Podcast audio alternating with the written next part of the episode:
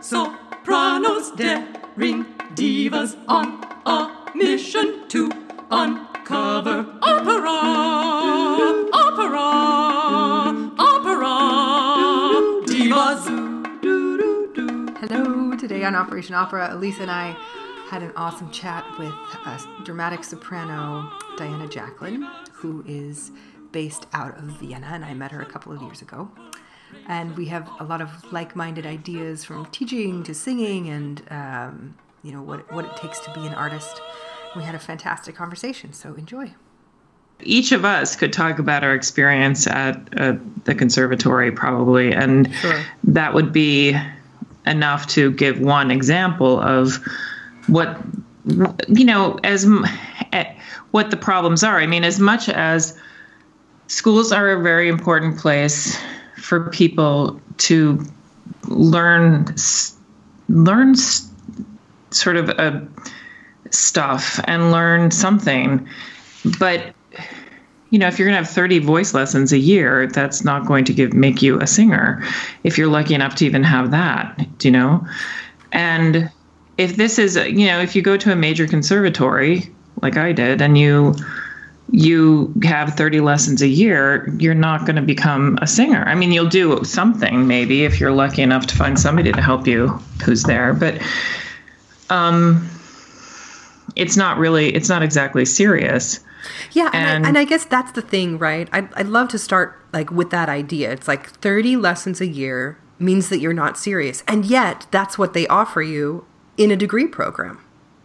Right, but you know, it's they're they're they're going to say it's you know it's really expensive to do this and all that stuff, which is true. I mean, that's true, but um, but the question is why? You know, if okay, here's here's an example. My one of my teachers, who is a great singer, Blanche Thebom, who's a mezzo soprano, um, she she didn't do she didn't go to any school.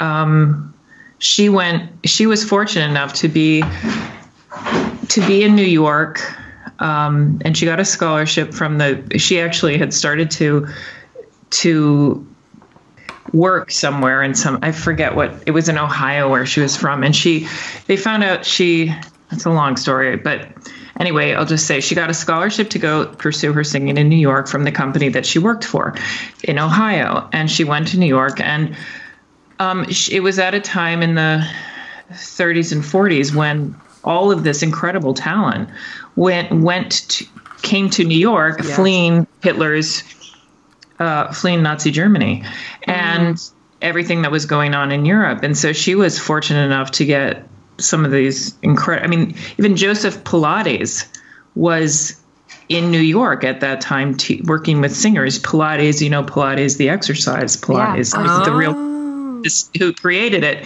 he was in New York at that time, um, working with singers, and all of these, all of these theater people and all of these opera singers, and you know, uh, Blanche had was having troubles. She was at the Met and she was having some issues, and somebody recommended that she go to Edyth Walker.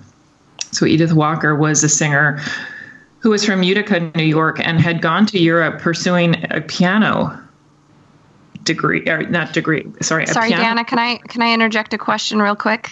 Yeah. You say she was having issues. What do you know what kind of issues she was having? Well, that's a no. That's a good question. Um, you know what? I, I think she just didn't have a teacher at the time, Yeah. and her teacher had died actually. Ah, and so so somebody said go to um, go to Edyth Walker, and she had been blacklisted for some reason. I I think if if I'm saying if I'm remembering all this correctly, she had been uh, she had been singing in Vienna under Mahler, and um, came back to New York in the 30s, um, and that's how Blanche found her from somebody that said, "Oh, you should go to her." So that's why she did that, and she, you know, she's she always there's a you can find a um, an interview with her on YouTube that's great that talks about how that was that's how she would do it if she could she would not be going to a school. She called the conservatory training a sausage machine approach to voice. And I like it. Totally know, apt those- for the you know the Viennese those- and the and the German right, culture. and those of us who have experienced it um, understand what, she was Yeah. talking about. Absolutely. not to say that it's all completely wrong and awful at all, but um, you know, it it has, you know, it's it's it's a it artists need, you know, people developing artists need to learn to take care of themselves, and it's a hard, long kind of process figuring this out. I think. I don't know. how Absolutely. Yeah, that idea. I like that idea. You know, it, it that it's a long process figuring it out. Like um, something that my teacher said that I yeah it doesn't have to be so long you know Right. the the hardest thing is finding somebody to help you. And if you're just fortunate enough to sort of fall into somebody's hands that's pretty amazing. I mean one of my, my teacher who really taught me how to sing was because blanche was wonderful and it was great to be around a great artist but she basically taught what she did on stage every night. So she taught the result of a great technique. There we go. Which didn't help me and at that time so that was frustrating but i was totally devoted to this and did this Of course. you know of course, as we know and um, but it's not possible and then when i found uh, my teacher who taught me the process she she had been fortunate enough to have fallen into the hands of Elvira de- Hidalgo, who was Callas's teacher and Sutherland's teacher and all that. And so she was, even Callas said back in 1968 that she was like the, the last of the great bel canto teachers teaching the real technique. Yeah. And you know, the thing is that singers have always said that singers don't know how to. This, you know, the new crop is not learning how to sing. They're they've always Yeah. been saying this. Um, you can read books. Lilli Lehmann's book. So she's she writes about this. Even Tebaldi, there was an interview I saw with Tebaldi, and she she was saying this back in the '60s when people really still could sing. I mean, Yeah. so they, you know, we're always saying this because it is rare. It's always been rare, and learning learning to sing, learning to sing beautifully, freely, learning to sing a real bel canto technique. It takes so much devotion and at the, the at the best of times, with the best of everything, it still is a huge um, undertaking. It's you know the requirement is really is is is quite something. yeah, Yeah.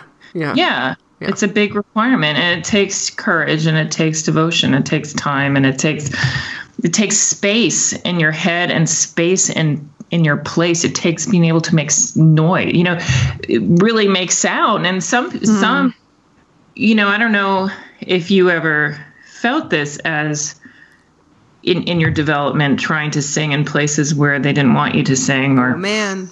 I mean we all know it, right? It's You my know. Help. you grab onto the those cords and you squeeze them like you know and it's oh it's bad it's bad yeah, anytime Yeah. you know you're not wanted somewhere it's like you know you try and shrink but you can't because you are so- what you are Right. It's just so difficult. So that you know, the circumstances are. um It's just. It's always. I think it's always been difficult, yeah and it's always taken. You know, the right nurturing thing and yeah. environment. But you know, if if if you you have to persist, as I say, one must persist. I kept persisting and I kept looking and searching, and I finally, you know, I finally you can finally put it to.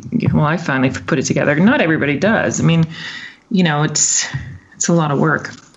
Well, I guess yeah. I so kind I I really like that idea when you said about you know Tebaldi saying that you know nobody you know, still nobody knows how to sing. You know this is back in the It's just sixties, right? hilarious. Yeah, that they it's, could. it's the you know. same thing. You know, just it's just a new decade. You know, it's just a new time, but it's it's the same sort of story. And I'm wondering if it's that if it's if it's this idea like what you're talking about, Diana, when you said that it's just so rare for people to really put in the time like to really be devoted to the point where they've found the technician that can help them build the instrument and um, take the time to you know become what you are. I, I wonder if Just- it if that's some so people rare. blame the singer. I mean, I know there are a lot of people that oh well, kids just don't. You know, singers don't want to wait, spend the time. They don't want to do this. I don't know. I mean, you have to I have always guidance did. though. Yeah. I needed guidance. I was searching for the guidance. I was, Yeah. you know, I I um when I went to Blanche, she was at one point she was like, "Oh yes, well, you know." When with with Edyth Walker, we would just be humming for six months before we started to sing, and I'm like, well, that's why I'm here. I mean, why aren't you doing that with yeah, me? why, aren't- why aren't we humming? You know why? And- because she was and you know bored. why? That's why. no, you know why? She said, she said, oh, we don't have time for that, and I'm like, I don't Yeah. that's why I moved 3,000 miles away to study with you. And when I, with, with, uh, with Glennis, who taught me how to sing this way, she, we, that's what we did for probably two years, was Yeah. humming. Wow. And may I ask, Diana, how far into your musical studies or your vocal studies um, did you meet Glennis? Like, how Oh, many well, years had you already I been mean- taking voice lessons? Year, I mean, I'd been teaching for 10 years. I'd been singing professionally for a year. I mean, you never stop. That's the thing. Right. You know, Blanche said that. I mean, you never stop until you, the day you decide to stop singing. Right. I, that always astounded me when I was younger too. I, I I was like, wow, the people at the Met go and have lessons. Like, why would they do? it's just hysterical. You know, you know, Tebaldi at age forty, learning Gioconda, she would bring her. T- she'd go. She'd have her teacher come to her studio, to her apartment, and work with her on the role Yeah. every day that you know however that's what you do you know it's a to- this is not just getting a job and making a paycheck and right. no this is it's a totally different thing and you know maybe this century people will be more uh, up for that i don't know So, Diana, when you did finally meet Glennis and start studying that technique, did that, uh, I'm sure, was reflected in your own teaching? Oh yeah. Oh, absolutely. But So- you know, I was always a really, I was always a really great. I mean, not uh, harp. My husband's always like, "You're always too direct," um, but I was always a really great teacher. but you know, you, I got more. I got more. I mean, I got a whole. Of course, it. You know, you're. I'm not the same teacher I was five years ago, ten years ago, fifteen years ago. I'm just. You know, we're. You're always. I mean, if you're developing, you're developing. If you're not, you're not. Mm-hmm. and you're No. sort Right. of going one direction or the other. Yeah, I, I, I've been thinking about this idea that that I've heard um, sort of kicked around um, that there's sort of four stages of sort of awareness when it comes to your own ability. Right? There's there's uh, unconscious incompetence, right? Which you see like on those American Idol shows where they like you know This they, is great. right? You know, they, Yeah, right? You This- take all these people who have no idea how terrible they are, right? So Yeah. you've got unconscious Right. incompetence, and then you have conscious incompetence, you know, which is Yeah. a lot of people sort of in those early stages of learning who recognize, like, oh man, you know, I got a long way to go, but you know, I, but I'm, but I'm, but I'm working, right? And mm-hmm. then you have consciously competent, which I think is sort of the place where a lot of people are maybe. Like they recognize that like they're working really hard you know but and they've got it. And then i think there's a much smaller group of people but i often think that the people who end up teaching who have been singing for a long time end up being those who are unconsciously competent and therefore don't know how to break down the tools that are necessary to sing. Well, it's a really good point. Um, first of all, one of the things I love, I love that you use consciousness because you know we need to learn to become conscious singers, and that's that also is a process. But somebody like Sherrill Milnes, you know, he would say most singers ride on this sort of natural ability for a while, for quite a while, until it doesn't work anymore. uh-huh.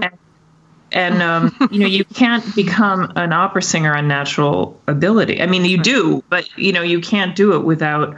Yeah, you can't sustain it. to do this. Yeah, it's it's unsustainable, especially even if you know it's unsustainable completely if you have a really big voice, and um, it's some you know some smaller voices can sort of do it for a while, but that also it will just break down with age, which is why they always say, you know, someone has five years, career five years, blah blah.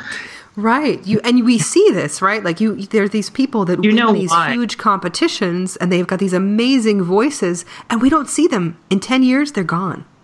Well, why? Well, it could be a life choice too. Sure, I mean, sure. it doesn't have to be that you know maybe they really just didn't want to do it. The lifestyle, but yeah. you know, it could be. But it also can be just a breakdown of of what they're doing. You know, just not really being able to. It's unsustainable. Like you, that's a really good word to use. It's just unsustainable. But do you have any idea why? Why it is unsustainable? Why it becomes unsustainable? One of the big reasons. Um, I have a guess. I wouldn't mind venturing, Go for it. and because I mean, I have my own experience from which to guess. right. right. Um, I think because you you begin relying on sort of past patterns and past um, imagery or whatever helped you to achieve in before, but as your voice continues to grow and as your body changes and whatever, um, those aren't helpful anymore. You have You to actually different- understand what's going on anatomically. Physically. Yeah. Well, you also you also need the outside ear to guide you. That's the problem with singing. We need some an outside ear that we trust that we can can actually help lead us through this whole process. And um, but a lot of it, and that's it's all all of that. Plus our muscles, you know, we're growing, the body's growing, and the muscles are aging, which makes them not as flexible. So when we're kids, we can just do stuff that you know f- can just sort of get through things No, for sure. I think my think about yeah. my baby, my little baby, like when he was Right. really little and he could just like make these noises and just go really high and I'm looking at him like, How do you do it? How? exactly it's like didn't Nielsen. So trying to relax, figure out how Mama. to sing high notes. yeah, I was like, ah, it's not fair. it's hysterical Give it to me.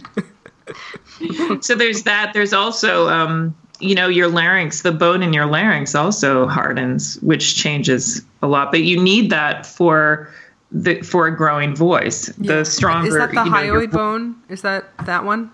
The one that's Well, the whole yeah, the whole larynx. I mean, Okay. all the bones in the larynx. yeah. Interesting. It hardens over time.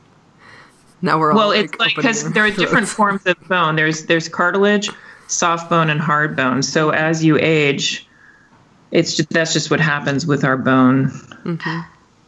Um, Is it true? I've heard that cartilage keeps growing, and that's why old men have such long ears.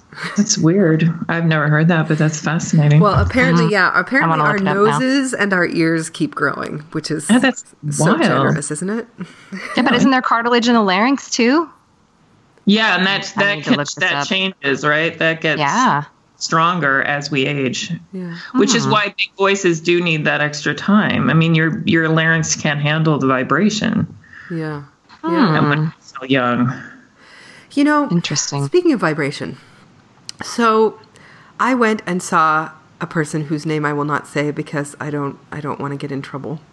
But I saw someone sing a little while ago, a couple few days ago, um, singing Salome, and I could have driven a truck through that vibrato, and I was like, "What's the deal?" Like, yeah. Why are they being hired? Yeah, well, well, but it wasn't just this. It wasn't just her. Like it was most of the cast. There was one guy who was like a foot soldier or something, who had this incredible. The character tenor.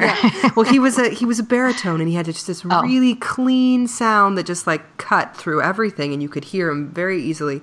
But everyone else had this kind of muffly sheen around them, and this really really wide vibrato and i'm like why is this does this not bother anyone else why Singing is this in their okay? throats.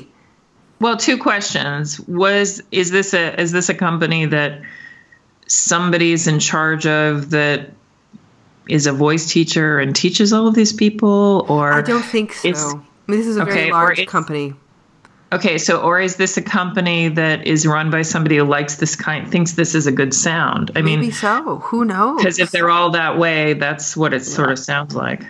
Yeah, I mean, I was a little frustrated with the conductor because the orchestra was super loud, and I just feel like you you can't have you know a 90 piece orchestra with like 20 brass you know and think that the singer is going to be able to you know handle that in an open pit like if you're you know having them at forte the whole time you know and then occasionally a mezzo forte you know it's like you I, I just feel like that's just not that's just not okay um Well, there there is that, but there's also, you know, the human voice does have a different sound, and if it's focused, and if you if you really can if you really do know how to project, Yeah. you really it, it, the problem is that when you have you know it should it, it's as long as it's a different sound it should be able to cut through in theory. Now yeah. um, that doesn't mean that it makes it when when you get such a big sound under you you do will many singers will just start to push. Yeah. so that this their sound then becomes that's part of why you're not hearing it. Yeah. Yeah. Yeah. Even if they do have even if they do project even if they do know how to sing and And blah, maybe blah. that was sort of what was going on is that, you know, the desire to be able to be heard. And isn't that interesting? It's like when you push, it doesn't work anymore. right it's the more when you sing gent this is all this is really was an interesting thing to learn too is the more gentle eh, the better your technique gets the more gentle it is it mm-hmm. feels and is mm-hmm. the lighter it is. It's just it's kind of like when you feel depressed and when you feel angry or whatever you know you feel very heavy right? Yeah, but they're heavy emotions. You feel heavy but when you're happy you feel light and bouncy. It's the same kind of thing with singing. If you if if when it's when things are really difficult you you're not on the right path. You're you got to change something Yeah. and when you know when things start to get easier and easier and easier you uh, through your technique you know as you develop you're like oh then you know you're on the right you know. path Yeah, absolutely. And I think Yeah. that's where that comment that I hear sometimes from people who are, you know, are or were because they've passed away, excellent musicians and excellent singers. Like, you know, I think it was Joan Sutherland who said something like, singing is the easiest thing in the world. And I'm like, you know, you know, screw you, Joan. Like, you know, like, well it's easy to in the world when you know how to do it yeah exactly like you know it's um once once you find that once you find that like riding a bike. yeah, Yeah. exactly yeah well it is and it's not because you still have to do it every day to keep it going you know what i mean you, Yeah. it's it's Your not not just like changing riding shape on you. Yeah, you're not. It's not like riding a bike because, you know, if I rode a bike as a kid and then rode it again when I'm 30, I'm totally can do it no problem. Right. But I'm not doing anything between, you know, between now and next week, it, I'll feel it. you know for sure yeah and i, I feel Yeah. like that's the conversation you know going back to what you'd mentioned about you know 30 lessons a year being a joke it's like well you know it's good for you for phonating congratulations you know but that's that's not enough to like truly create a sustainable technique and i just feel like that conversation needs to change about what the voice actually is and this is where we take the blame away from these students and recognize that it's not about the students it's about the instruction like it's about how often you're getting the instruction it's about you know how that instruction is quality given of the you. instruction. like no kidding. Yeah and it's and I totally agree. They always want to blame the singers. I mean, and singers are always so willing. to take it man Take it. like i suck you're right i'm terrible Well, you know, but am I wrong? Oh my gosh, no. I mean, it's No. no. How many times did I come out of a lesson, you know, at the conservatory, just like crying and being like, you know, if I could just get this right, then you know, maybe I could. It's your fault. It's You your know? fault. Yeah. Your fault. But it's not your fault. And No. And you need guidance. We need we need guidance. Yeah. singer any everybody needs guidance but singers particularly because we we are the instrument i mean it- you know my husband's a violinist and um and we work together a lot and it's just always been very it's since i've met him it's just which is in the last 10 years um it's just been really great to to get perspective mm. from another artist and the fact that he's you know this the string instruments are the most vulnerable probably of all of all instruments other than the voice and but their instrument is on the outside of them it they still don't hear what it's clo- too close to them under the ear they're not hearing what it is Right. in the right. But they're at least not the instrument. I mean, it's like we're the violin, you know, we're the instrument. Yeah. And we have to, it's so hard to decide who to trust. Yeah, I read an article recently um, Yeah. talking about this idea, and Itzhak Perlman was um, interviewed and talked about how his wife for for many, many, many, many years. I think until she passed away. I'm not. I'm not certain on that. But was his extra set of Perlman's ears? wife- Is that right? Wait, but she she didn't die yet. Okay, so she's not All passed. right, Toby Perlman's still alive, right? Yeah, yeah, See, yeah, yeah. you know them, No. so clearly, what do I know? I don't know them personally, unfortunately. I Yeah, but you knew her name and like you shortened it and everything. So, well, of course.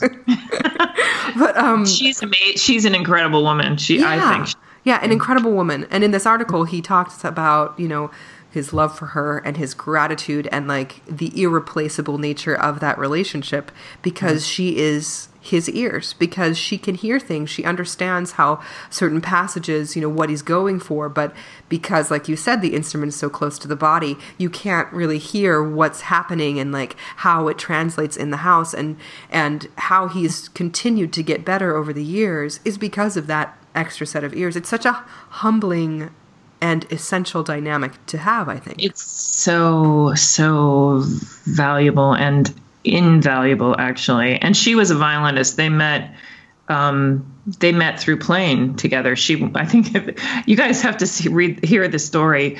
I mean, I think I read the story. I don't know if she tells it, but um, like she runs up to him after she hears him play at some summer thing they were doing together or something like that, and she's like, "Will you marry me?"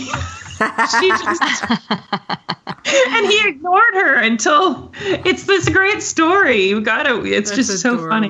That's Yeah, adorable. but so she is a violinist as well. So yeah, it's it is invaluable. yeah Wow. you know those extra set of years and and and um and how important it is for that extra set of ears to be someone that you can completely trust because i'm sure we've all had experiences where we've put our trust um it- with someone to be those ears and that person did not help us like that's How many times can I? how many times do you guys want to tell about your time? You know, how many- I mean, how many times do you guys have? oh my gosh like I, Well, Yeah, I don't have enough hands. maybe we can talk for a second about how to recognize like for for young young Yeah. you know students of singing and and aspiring singers how to recognize w- when you've found a, the right teacher or a good fit or someone you can trust Well, um, it's a gr- this is one of the best. This is great to talk about. Um, everybody has to really, really, int- you really follow their intuition. Yeah. See, we have. I think we. I mean, how do you guys feel about intuition? Oh about nurturing your intuition. Essential. yes Yeah, absolutely essential exactly. and, and And- so often ignored because it's like no you've got to trust this person you know they're like a lot older than you So- and, and they have big so many voices you know, on the outside Like- yeah like they know what they're doing Yeah, and you know, there's the that inner voice that is the devil in us trying to say this, that, and the other thing. But um, you know, we're all going to make mistakes. of course But at least they'll be our mistakes. Yeah, no, absolutely. No, I remember once because I actually have a really hard time like tru- truly trusting people. Like I I feel like I'm a very giving person and I try and be really loving toward people, but like really trusting people is actually quite hard for me. And um I always save a little Trust bit. is a big issue, my dear. As I right, right. you know, like uh, I, I always hold a little bit for me, and Mm-hmm.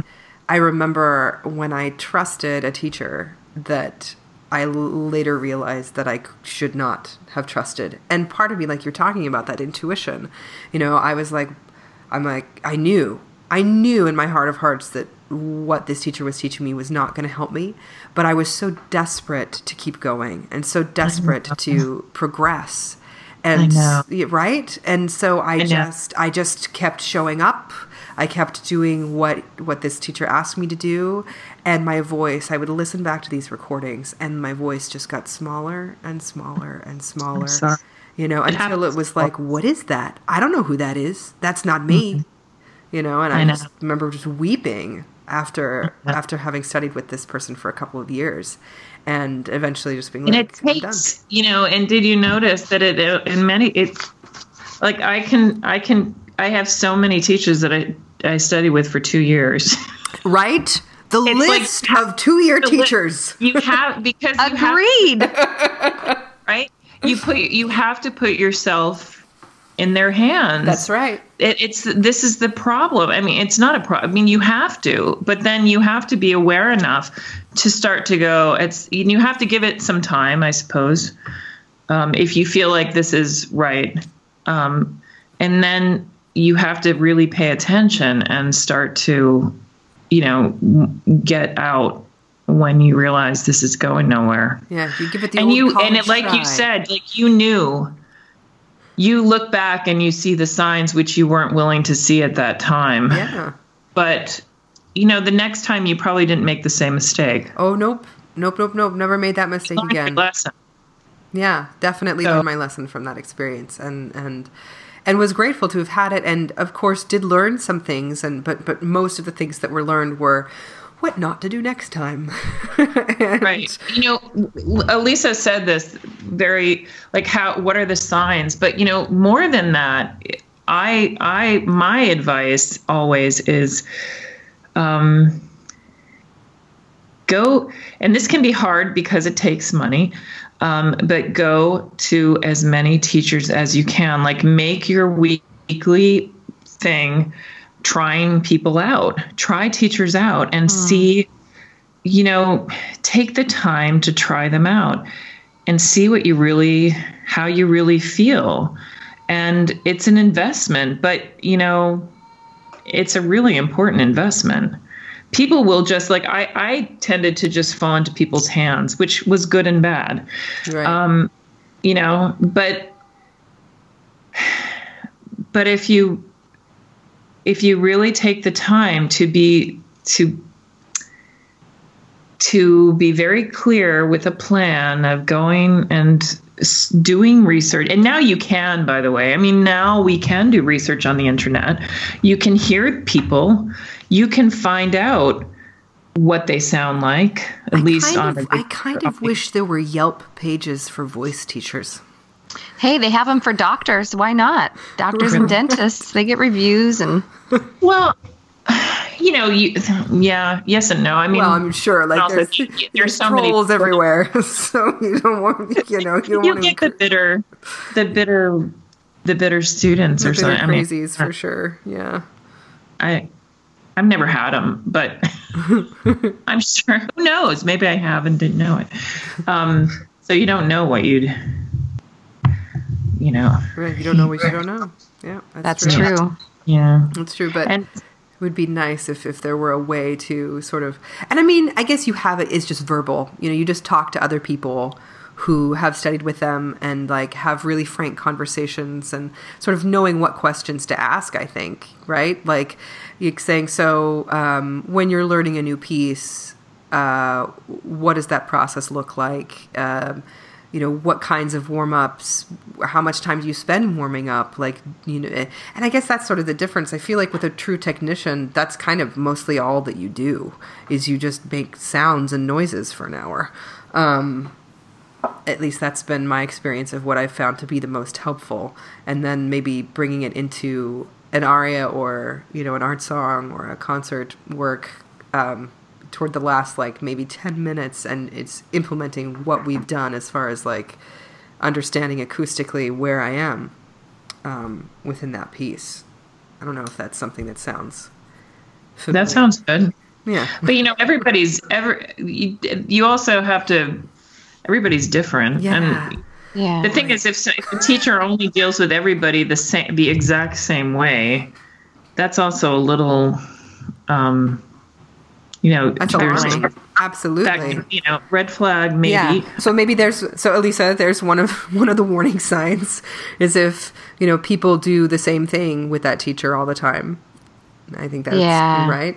or every with the same like everybody has there was one one teacher uh, at the conservatory is at that you know she had a specific everybody had to do these specific exercises and it was all the same for everybody kind of thing and that i was just like well, i'm not going to do that Yeah. Yeah. That was a, that was your internal That was- barometer saying like that was nope. the thing yeah That's right. And you listened to that intuition. Yep.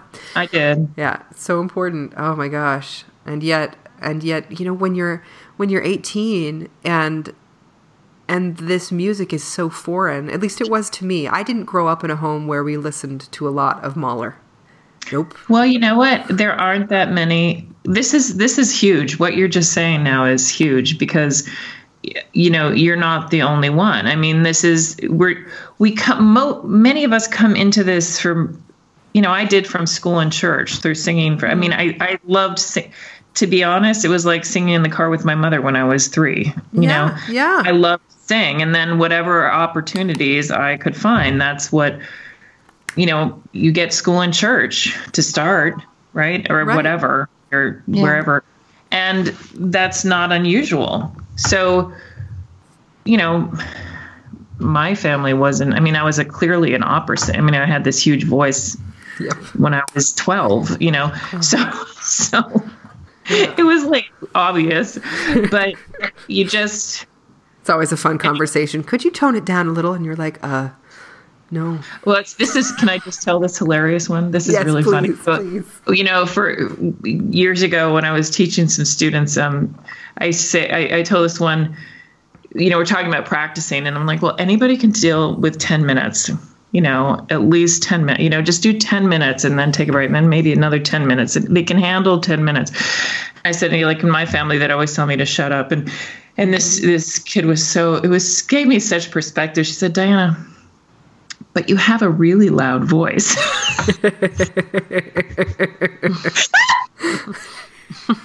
it's just so cute. Yeah, you're like, It was just, and I was like, oh, oh, maybe that was the reason. I don't know. from the mouth of babes. it was just so cute.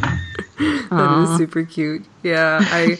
oh man, yeah, I had an experience in third grade. I think we probably talked about this before, but I, where I had, I was singing in a choir for this Christmas concert, and the teacher took me aside and she said, "Rachel, you have a really beautiful voice," and I just smiled and I was so happy. I was like, "Thanks," you know. And she said, "But we can't hear anybody else," and and I just felt But you know what? so That's bad. not your problem. Yeah, That's, yeah, I know, you know, right? And I should have said that. The eight-year-old in me should have known.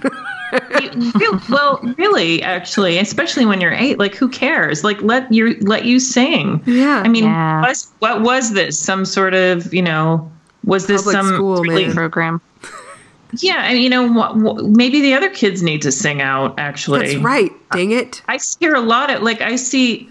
I sometimes uh, get into schools and see what's happening in some schools, and I've just noticed like there are many schools where kids do not like they cannot open their mouths. Yeah, well, they Just wonder if they could scream help. Be afraid. Yeah, they like. well, it's actually a huge thing, sort of, uh, you know, with this digital age of you know texting. Uh, had some really Yeah. interesting conversations with some millennials about um, about like the anxiety that they experience because they've grown up not having to deal with conflict initially face to face, and so they have this like anxiety because they've always Okay. been able to sort of like diffuse whatever they're experiencing through texting or instant messenger or um, It's you know, interesting. Snapchat or whatever. Yeah, it's really fascinating. And I think about that and it's like, well, what does that even mean for the, you know, an even younger generation where, you know, how do you open your mouth? Are you being taught that like it's okay if you say the quote unquote wrong thing or if you,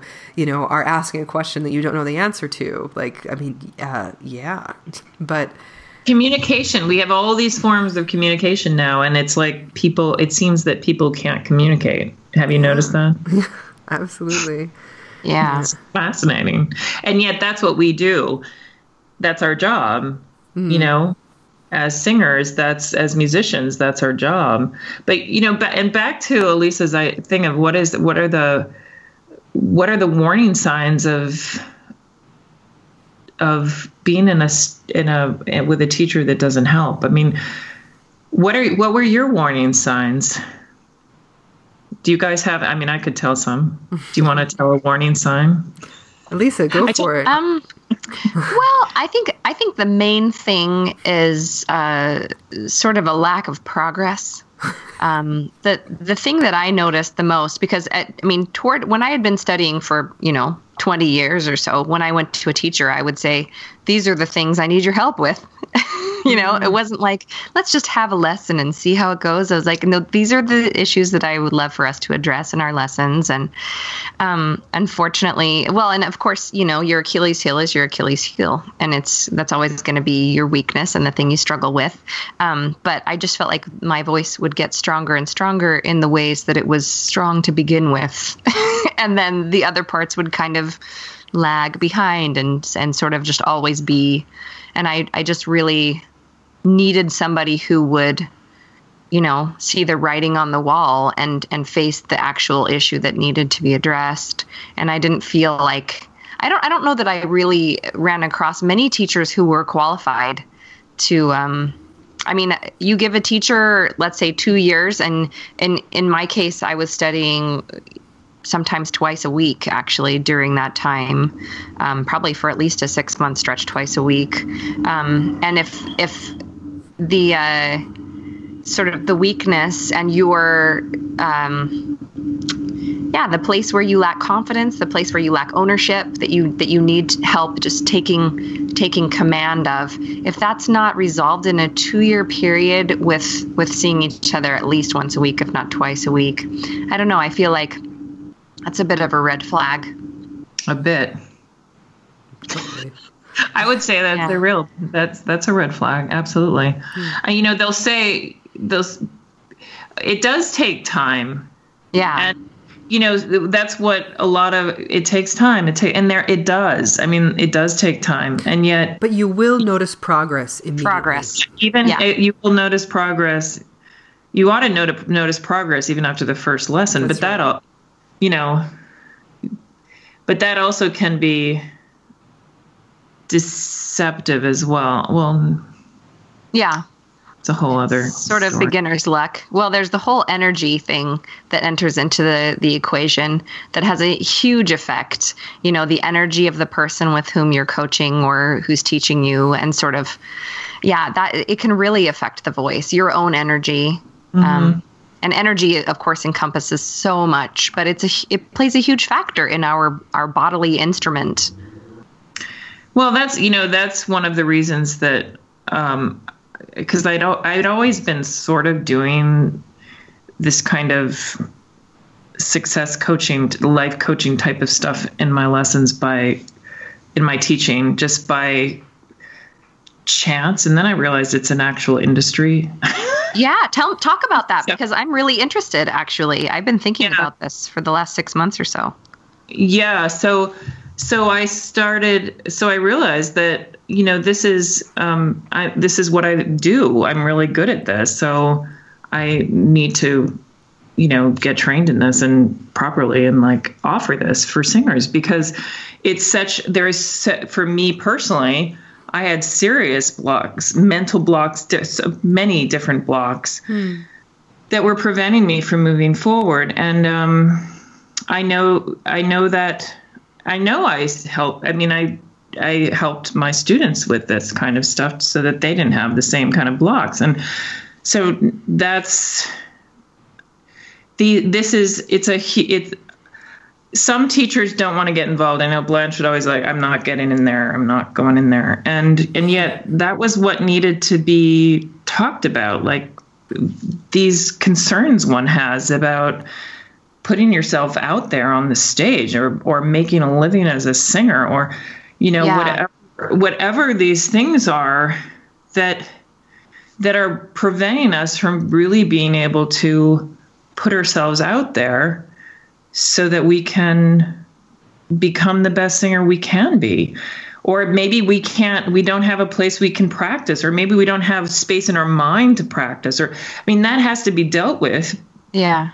you know as as you as you work with someone in my opinion so i do. Right.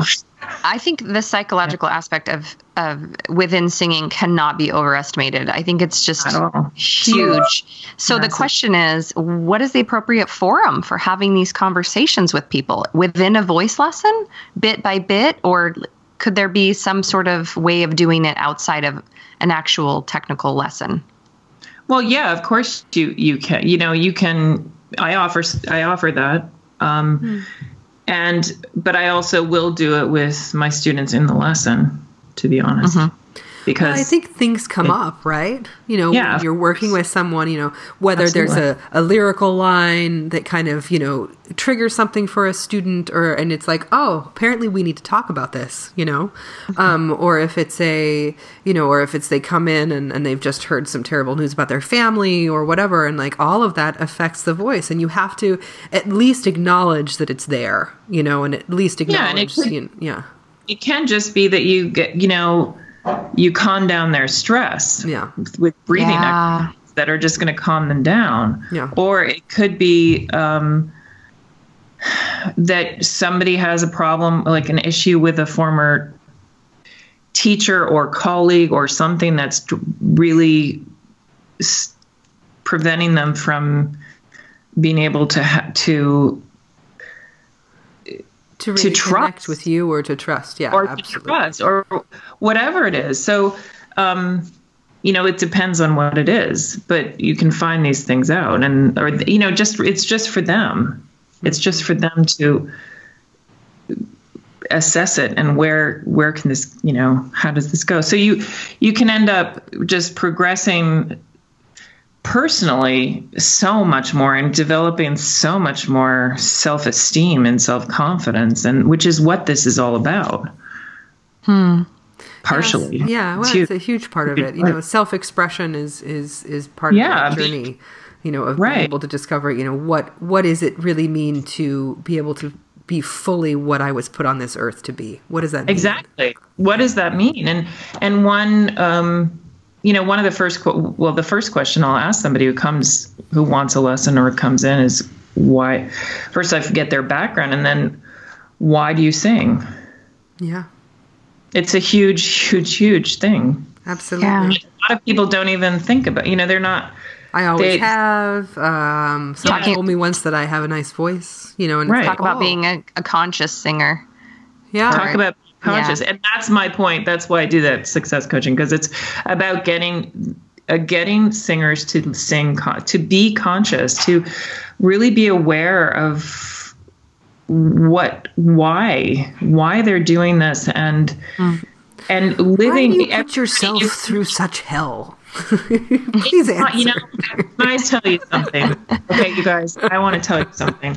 Because, you know, I used to think that. I used to think the singing thing was like a noose around my neck, and it was just the, it was like living hell until I realized that it was the only thing that saved me. yeah, yeah, You know, it's the thing that saves your mm-hmm. life, mm-hmm. really. Mm-hmm. It's, it, you know, we have, as singers, this is the other reason I feel that success coaching or the psycho whatever you want to call it, um, it's a whole aspect of psycho- psychological psychology and metaphysics and connecting with a higher purpose and all this other stuff. And for what was I going to say? For um, now I'm forgetting what I was going to say. It was so good. Connecting. Um, uh, oh, because uh, oh, because we have to be so in the moment when we perform. This is what making music is about. It's about being in the moment, and that is why it is so crucial for us to get rid of all that that crap that is preventing us from being able to be in the moment. Yeah. absolutely. And that's spirit Absolutely. too. You know, uh, t- um, Thich Nhat Hanh has a whole book, probably. I'm sure he has a zillion books about that, about being in the moment. We know his cup of tea. You know, you drink it very slowly. It's being in the moment. We that's what we get to do, and that's the most important thing we can do on this earth. I believe. I think. Interesting. You know. Hmm. Yeah, So- to be truly present. fully fully present yes you know Yeah, it's so interesting Absolutely. because I, I feel I, I get I'm sort of of two minds about it because there's a part of me that's like, well, what does that actually mean? Like being fully present because like at any given time, um, like a decision that you make affects things down the road, right? And and obviously you can go down a rabbit hole of being like oh no well but da- da- da- da," you know and like think about like how cause and effect cause and effect right?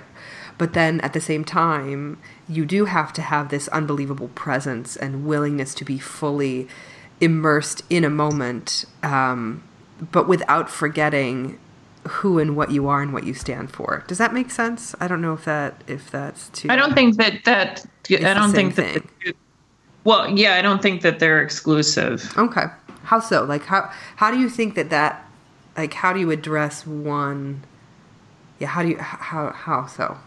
well being in the being in the pre i mean you guys perform so it's like if you if you think it like you can't ju- uh, here's one example you can't judge and do i always teach mm, you can't yeah. you can't be judging and yourself and trying to do it the glass is to be so full with what you're doing that you know your mind has to be full of what you're doing Yes. what if you don't have it full of what you're doing you're just not going to be able to do it as as you should Right. as it needs to be done because it takes every all of your concentration to sing the way you need to sing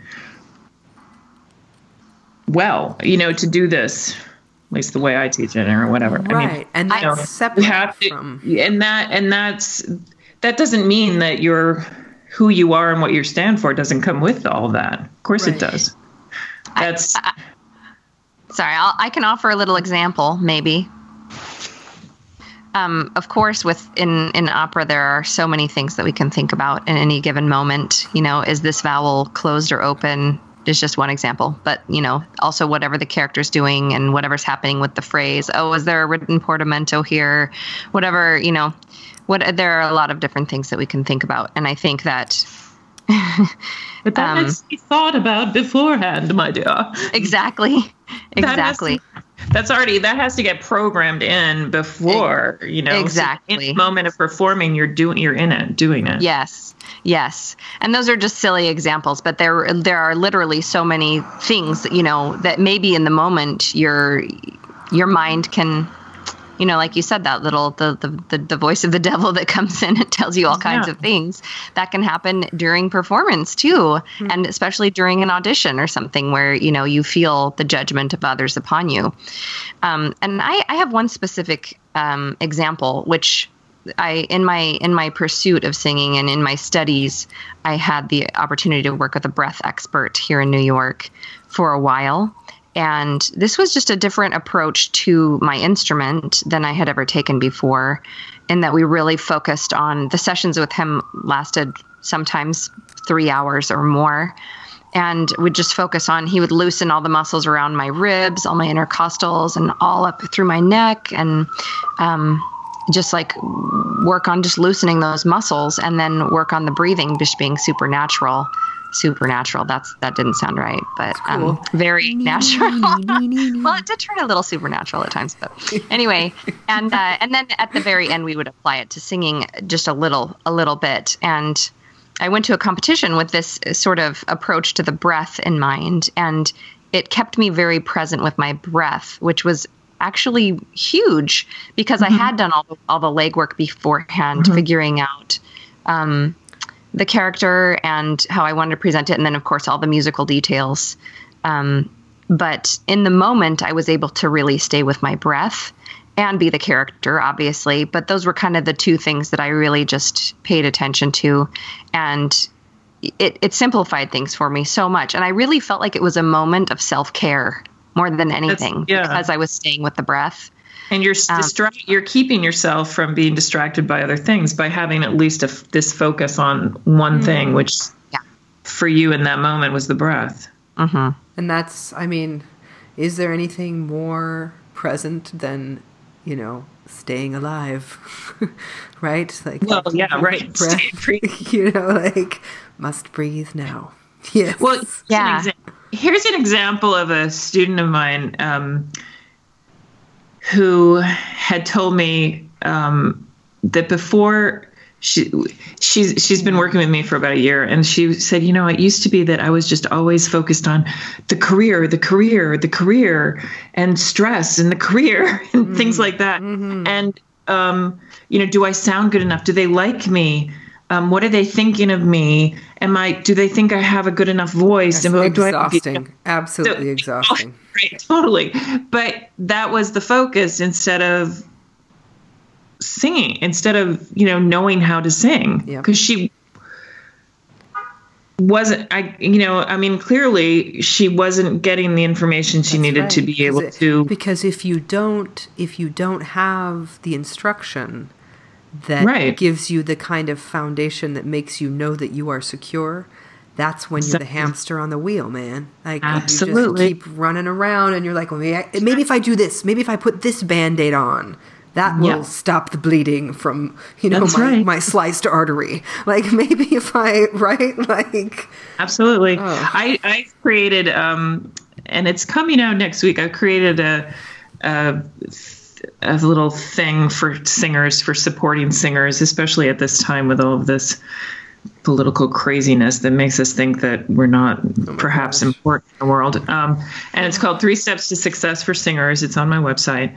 And you can sign up, and it's, you know, just this the it seems sort of simplistic but it's there are sort of these i this these three ways to just calm yourself down and s- focus on taking care of you and da da da da da and um What's your website, Diana?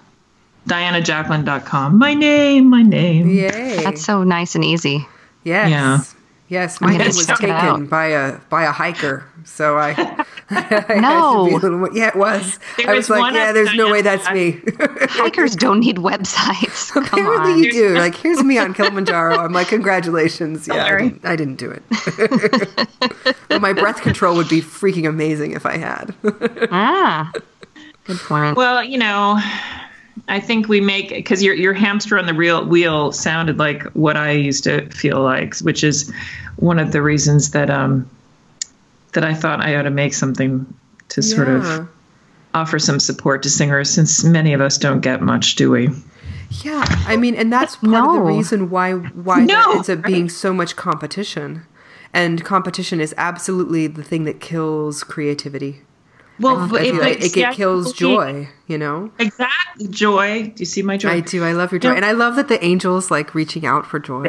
Do you love the j- angel? I, I love do. the I love that. That's great. I do too. Wait, what are you guys talking Oh, about? sorry. the I, angel? What? she, I can see see- her in her room um, right now, where she's where we're skyping. Like um, she has um, a mirror, and above the mirror, and this beautiful gold lettering, it has the word joy, and there's a little angel on the wall pointing toward it, and it's like that's right. You know, that's that's the goal to ascend to something transcendent, right? That's right. And Can I- that's yeah. Go ahead. I was just going to say, I wanted to share a few words from our sort of uh, mascot. I don't know, I shouldn't call her that. Um, I, this is making me think of the masterclass I went to last fall with Joyce DiDonato, and um, she said some very some very key words that I think boil it down a lot. Um, because there are so many thoughts, and we have so much self doubt, unfortunately, um, in this career because you know we don't know why they didn't want us at that audition and the other audition and the other you know we just we don't get feedback you know we don't hear from these people. It's just a no and we don't know why. But um one thing joyce says be an extraordinarily good singer. That's her first thing.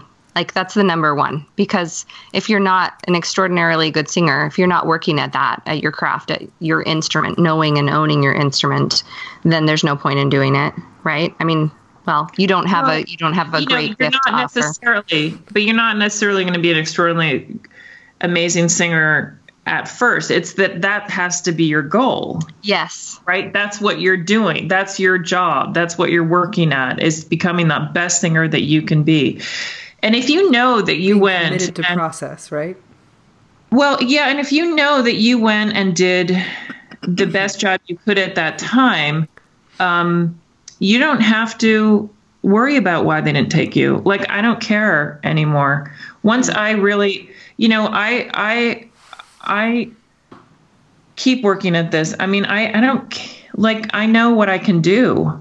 and right. if they don't if you know, I they're not destroying my self-esteem if I don't get roles or if I don't get this, that, or the other, you know, whatever. Yeah. It's it, it doesn't it doesn't harm me. I'm I mean, I might harm them. Well, it's interesting that, it's interesting that you say that. It, it makes me think of something that I've said, like Elise and I have had this conversation a lot about this idea of if you're not enough without it, you'll never be enough with it. And it's this idea that like when you come to that place of of actually knowing that you have done all that you can and that mm-hmm. you have given all that you are, that there's a certain sense of peace with that recognizing instead of being like i gave all i all i am and all i have been and all all that i i tried my very very best and i still wasn't good enough instead of that being like a really sad thing it becomes a and that's all i can do right I yeah, but you know, but you know, can. being good enough, it doesn't mean that you weren't good enough. You might have been too good. You might have been um, just not the right look they were looking for. They, you might have been too short, or it's just fat, it's or too, too thin, or too. too um it's too subjective. You know, I watched this thing about lying the other day. It was a really interesting and frightening documentary about like how we lie and stuff. And it showed a uh, a guy who was a referee for the um what is that basketball? What's the name of that basketball? What do they call it? NBA. But I love it. It is the NBA. oh rachel the NBA. He's a referee in the that. NBA. we just lost all our sports fans I was like, I'm like, I know the NFL. That's the only acronym that I really know. anyway, so the NBA, um, and he talked about in the NBA as a referee, in order to kind of like move up in the ranks, you have to recognize the kind of patterns that exist on the court. In the sense that, you know, when you have a Kobe Bryant or when you have a, you know, whoever Shaquille O'Neal who no longer plays basketball, right? I think he's retired, but whatever. He was a big thing, right? Um, Yeah. These when you have these huge basketball players, you kind of have to cater your calls to those people because those are people that bring they tell they sell the t-shirts they sell the jerseys they sell the hats they sell the seats they you know the, these are the guys that you know so if they do something where they you know they foul someone or whatever like you may let some of those calls slide some because um because of that fame and because of what it can mean. And i thought about that and i'm like you know this is why when that scoreboard depicts whatever it's going to depict, you can't allow that to determine your worth because there are so many other factors at play that have very, very little to do with you. And, And right? Totally. And this, and you know, in my three steps to success for singers, I also talk about this, you know, finding what it is that you truly want to do, because that's your uniqueness. Every single one of us has something unique to bring to this profession. Yep. And there is something that only you can do that nobody else can do in this profession because it's who you are and it's what you want to bring. And that is what we have to find. And I, I tell this story of, you know, I, I went to a a singer who had moved to an opera singer had moved to my town year it was years ago when I was a young singer and and um I mean I'd been through this conservatory and everything, but I was still young at that point. I'm only 29, you know. That's right. Um, You know, my, my, my grandmother has been 39 for the last 46 years. Go on. exactly. so um, it's just great. But she was, she, I went and had a talk with her about, you know, about how to do, you know, how, what to do about my career, blah, blah, career advice kind of talk. And she was like, well, you know, I was a mezzo at the time. And she's like, well, you know, you could, uh, you know, model yourself look at von Stade, look at Christa Ludwig, you know, look at these people, these mezzos, and model yourself after them. And I'm like, what? I, I mean, even then, I mean, it was just like totally instinctively, like, forget it. Like, I mean, I love them. And I, I, but that's not me. That's right. And this thing where they want you to be somebody else or they want to make you be like, you know, the Cinderella character or, you know, your life was so terrible or so that they can have some story that they want to tell or it's just all so absurd. Mm-hmm. It, this is, and this, the competition thing that you brought up before too, when each of us is individual and understands our uniqueness, there is no competition. That's right. Takes it away. It's about being yourself and being creative within yourself. That is what is important. because you no longer have to prove. You just have to Well, be. you have to be yourself. You have to be you more. I mean, that's what I wanted. Like, I didn't need to become von Stade. I love her totally, totally love her. Or Janet Baker or Christa Ludwig. I mean, I loved them, but like, that was not being them was not what I needed to be. I want I needed to be more of me. I was totally fine being me. like I had no trouble. I'll tell you, But it's a lot less work being fully yourself yeah. trying to be someone else because you can't. they're all- in the end, because you can't you know and you can't have their career and you can't you know you have to have your career and you have to figure out what that is yep, absolutely. and you have to decide what that is and then what what it is that you'll that you want to do. Yeah, what you're willing to do what you're great at what you know it's about making choices. And we have a choice. Um, unbelievable. And those choices, I think, to bring it back around, come from being really clear about why you're doing it. i agree. That's why i always ask it. It's the first thing i ask And that's actually the second thing that Joyce says in this quote that I was going to read, that I'll continue if it's okay. go Um, we had a little, we had a little, yeah.